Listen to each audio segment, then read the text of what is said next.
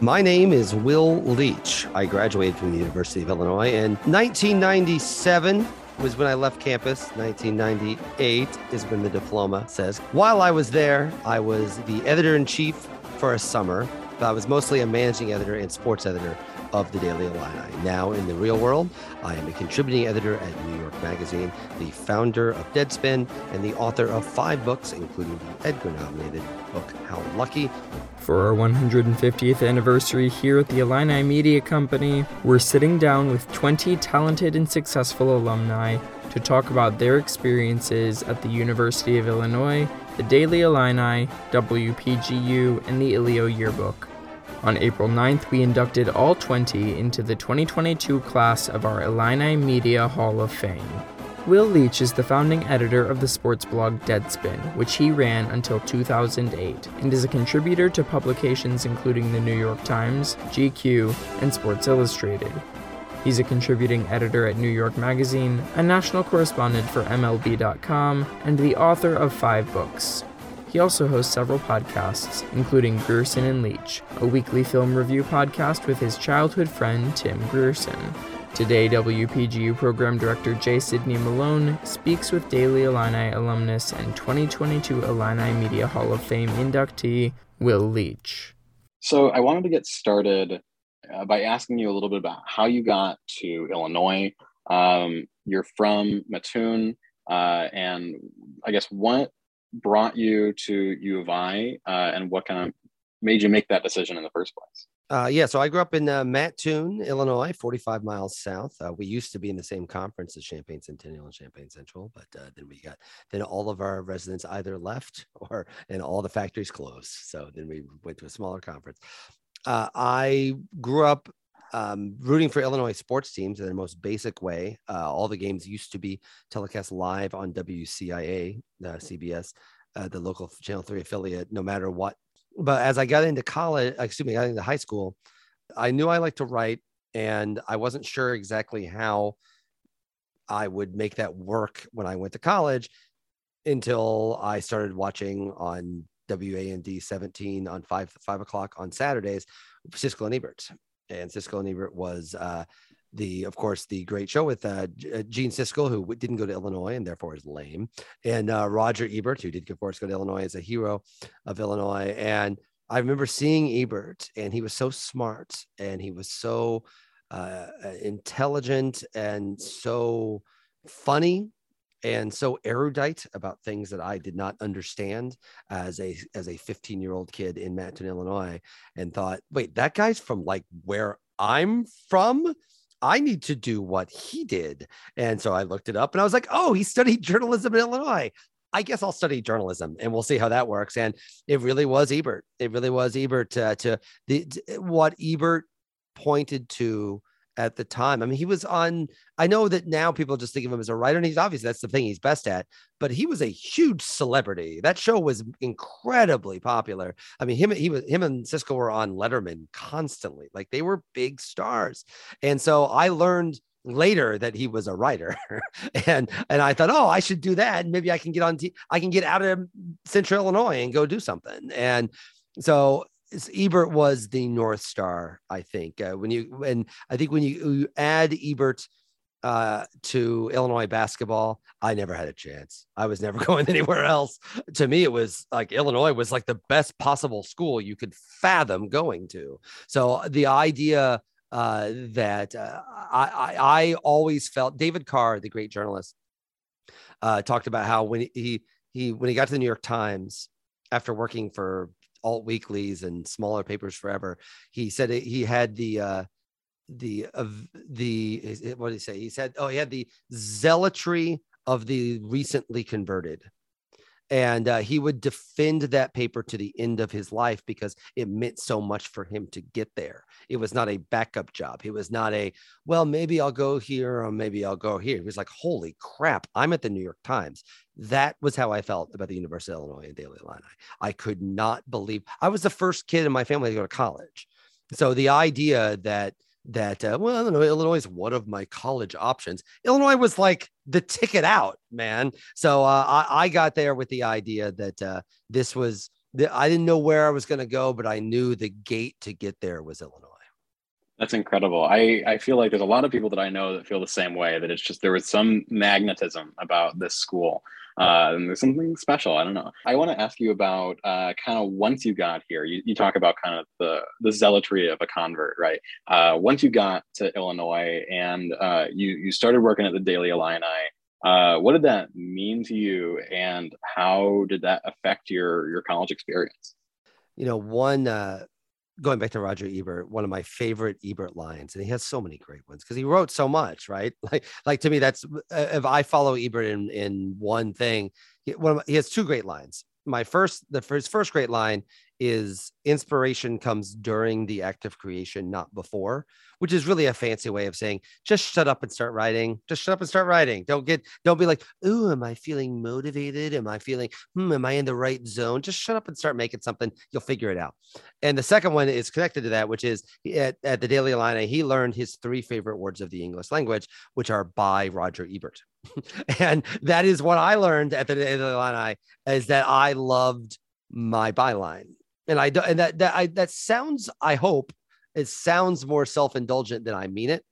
What it really means is I discovered what it meant to have a to have your name stand next to something and to have people read it to be able to to look at the daily illini and to look at these words that are under my name and have to stand behind them to have to be able to defend them to have someone come up to you and say i don't like what you wrote and for you to be uh, how you handle that situation for someone to say that i like you what you wrote and how you handle that situation to have something that's yours that you've worked on with other people a collective experience that you are the public representative of that is I mean, it was intoxicating. It remains intoxicating to this day. And that I got from the Daily Illini. I learned how to work with a lot of other people. I got to, to have, there's nothing quite like it being 1230 on a on a Tuesday night and everyone's been there since I got out of class and they've and they've worked all today together on this one project and they've all come together at the end of the day and they've all signed out about signed off on it and they've just and they have they've got it like to every single one of those newspapers between like 1993 between 1993 and 1997 every it's got every little every paper has got a little bit of our sweat in it and a little bit of our blood in it and a little bit of our friendship in it a little bit of our rivalries in it a little bit of our frustration and a little bit of our love. All of that you got like this physical thing at the end of the day that made it did not exist it did not exist until you and the people that you work with made it. That's incredible and should not be forgotten or not and should not be taken for granted to be able to have something that whether you can physically touch or whether it's just got your name on that the name or your name or the people that you've worked with names that the people see and know that it's yours and they know it's a product of the things that you care about and the things that you stand for. That's what the daily illini did for me. I didn't know that existed until i got there a lot of it was written really poorly because I was just figuring it out. But that is another great thing about the Daily Illini is and any student newspaper is you get to learn in real time what works, what doesn't, what you're good at, what you're not good at, what you care about, what you're la- you don't care about. That to have that kind of cauldron where all that stew can be brewed and stirred and figured out what you're going to make, it's super exciting and it's still exciting today. I want to ask you about kind of past University of Illinois and uh, you know, kind of jumping into uh, the present in a way. As all the Hall of Fame alumni uh, inductees, we are you know looking at these like chronicled and storied pasts. A lot of people, you know, you've got a Wikipedia page that I could easily walk through and say like, okay, these are the important parts of Will Leitch's life, but it's so much more interesting to hear it from you uh, in your perspective, what are like the your favorite your highlights from your career after the University of Illinois? Uh, doesn't necessarily have to be the most important stuff. Maybe the stuff that meant the most to you. Obviously, I think my life, my professional life has to be divided before Deadspin and after Deadspin. I mean, two years before Deadspin, my job was answering phones at a doctor's office, and I was really bad at it. I hope I didn't accidentally kill anyone. like I was not good at it, uh, but I needed to make a living because I was out in New York and I was doing a lot of writing and I was writing constantly and working constantly. I just wasn't doing it for my job, but I knew I felt like I needed to stay in New York and do whatever it took to stay in New York. And so because of that, uh, because you're trying to catch your break. And listen, I was 30 years old. My parents I was 30 years old. I'm living in a city that my parents are terrified of. like they have no idea what the hell I'm doing out there. I'm answering phones at the doctor's office. Like what? That is not what the degree was supposed to put together. But I knew what I was doing. I didn't know if it was going to work out, but I knew what I was working toward. And I think that's really important is to know that I didn't know. I did not know if it was going to work out. It's possible I could have been 50 years old, being like, "The break's coming. I got just need a couple more weeks." Um, it's possible that very well could have happened if if Deadspin had not happened. But by the time the advantage that I had by the time the Deadspin happened, I was already 30 years old when I was just about to turn 30 years old when Deadspin launched. Uh, on one hand, that's pretty old to be like an upstart blogger. On the other hand, uh, when Deadspin got really popular, it did not turn me into an asshole, or more to the point, it didn't turn me into more of an asshole than I already was. I was prepared to accept it. I understood that I caught a break. I understood that people were able to see my work the way that I wanted it to be made. They were able to see it. Like they were like I wasn't like they weren't seeing some compromised version. They weren't seeing some some, you know, uh they they weren't seeing some focus grouped uh, scrubbed out commercial enterprise. They were seeing what I wanted to make because I was 30 years old and I realized this is my chance. If I if this doesn't work, I don't know what the hell I'm gonna do. Uh, so I was able to make it exactly the way I wanted to. And then when it got popular, I wasn't like, well, of course it got popular. I'm so great because I just starved for like 10 years. And so because of that, the, everything I've been able to do after Deadspin, I think I've done a lot of great work since Deadspin.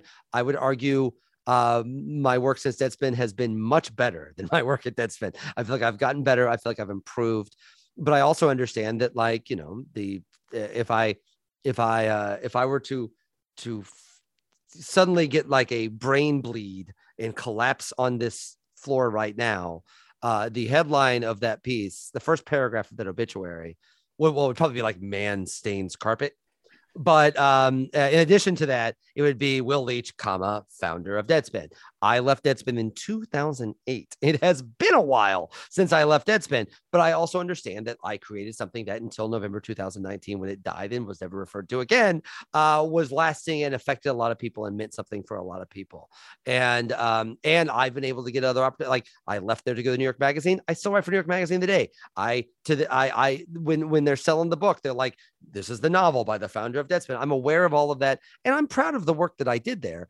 But I would say that what you're looking for, particularly at that time, uh, around that age, is you're looking for your break. And when it happens, you're ready for it and you take advantage of it.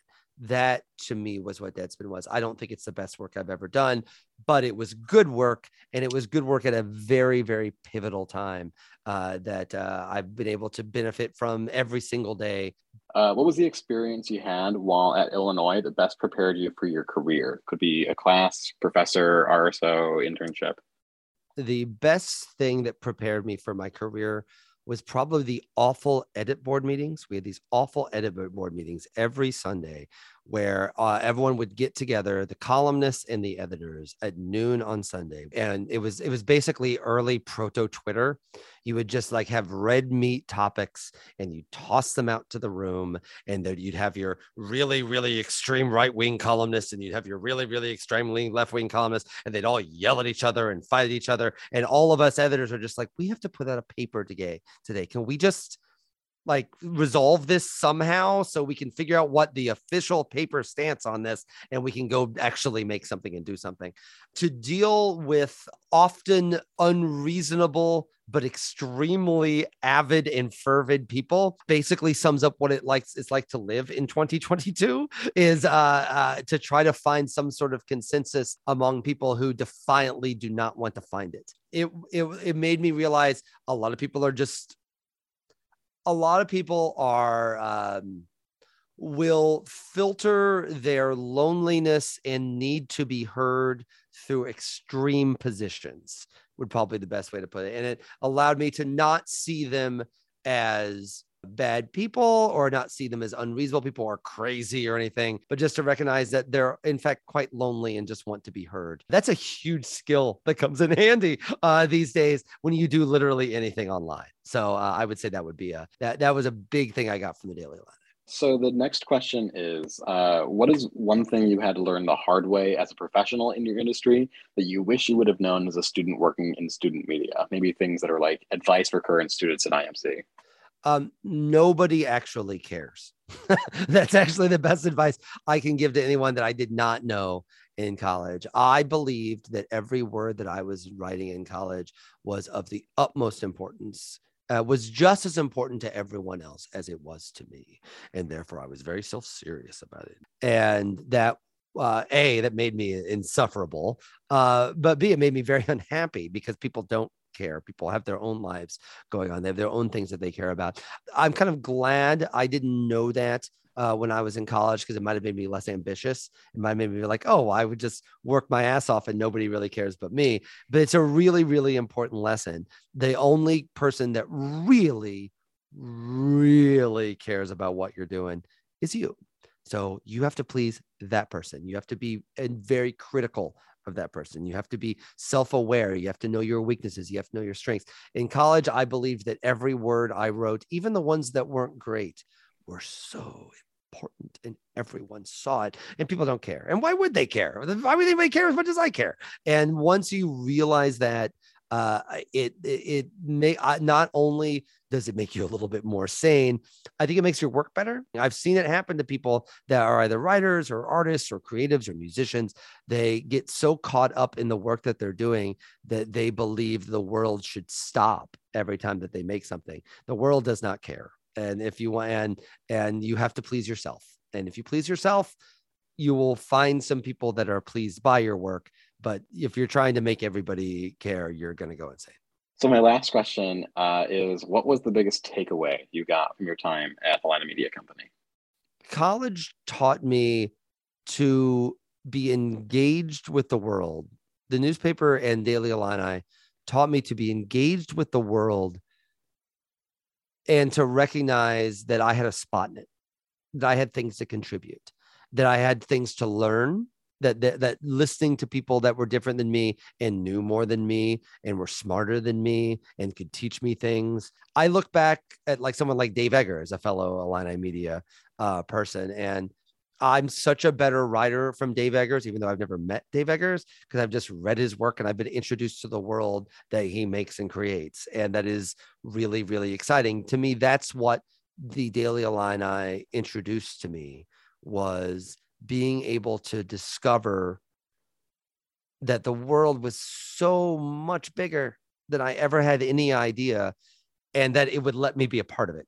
And it would let me uh, eh, I, I, people wanted to hear my stories and people wanted to hear how I was different and what I had to say and and that the things I had to say were better when I was listening to them and discovering what they were doing. Uh, college itself was not necessarily my time, but the Daily Illini was my time. I was good at that. I was good at that. I was engaged. I had a whole salon of people to be able to meet and listen to and rattle stuff off and tell me interesting things and listen to interesting things that I had and tell me I was stupid and I could tell they were stupid. I could tell me I was right and I could tell them they were right. To have like that place, that is really, really hard to find. Like most of the time, you work with people because you all just landed at the same place. And that's just where you work now because, hey, they needed a 401k and they needed to get this job and they're working to here. The Daily Illini was a place where people were there because they wanted to be there and they wanted to make things and learn things. That is super, super hard to find in the real world. And so whenever I come across people like that, or an experience like that, I often think of the Daily Illini and think about how rare it is to have that and how lucky you are to be able to come across. Yeah, absolutely incredible. The power of student media. Absolutely. Uh, that's all my questions, Will. Uh, I really appreciate you taking some time to speak with me.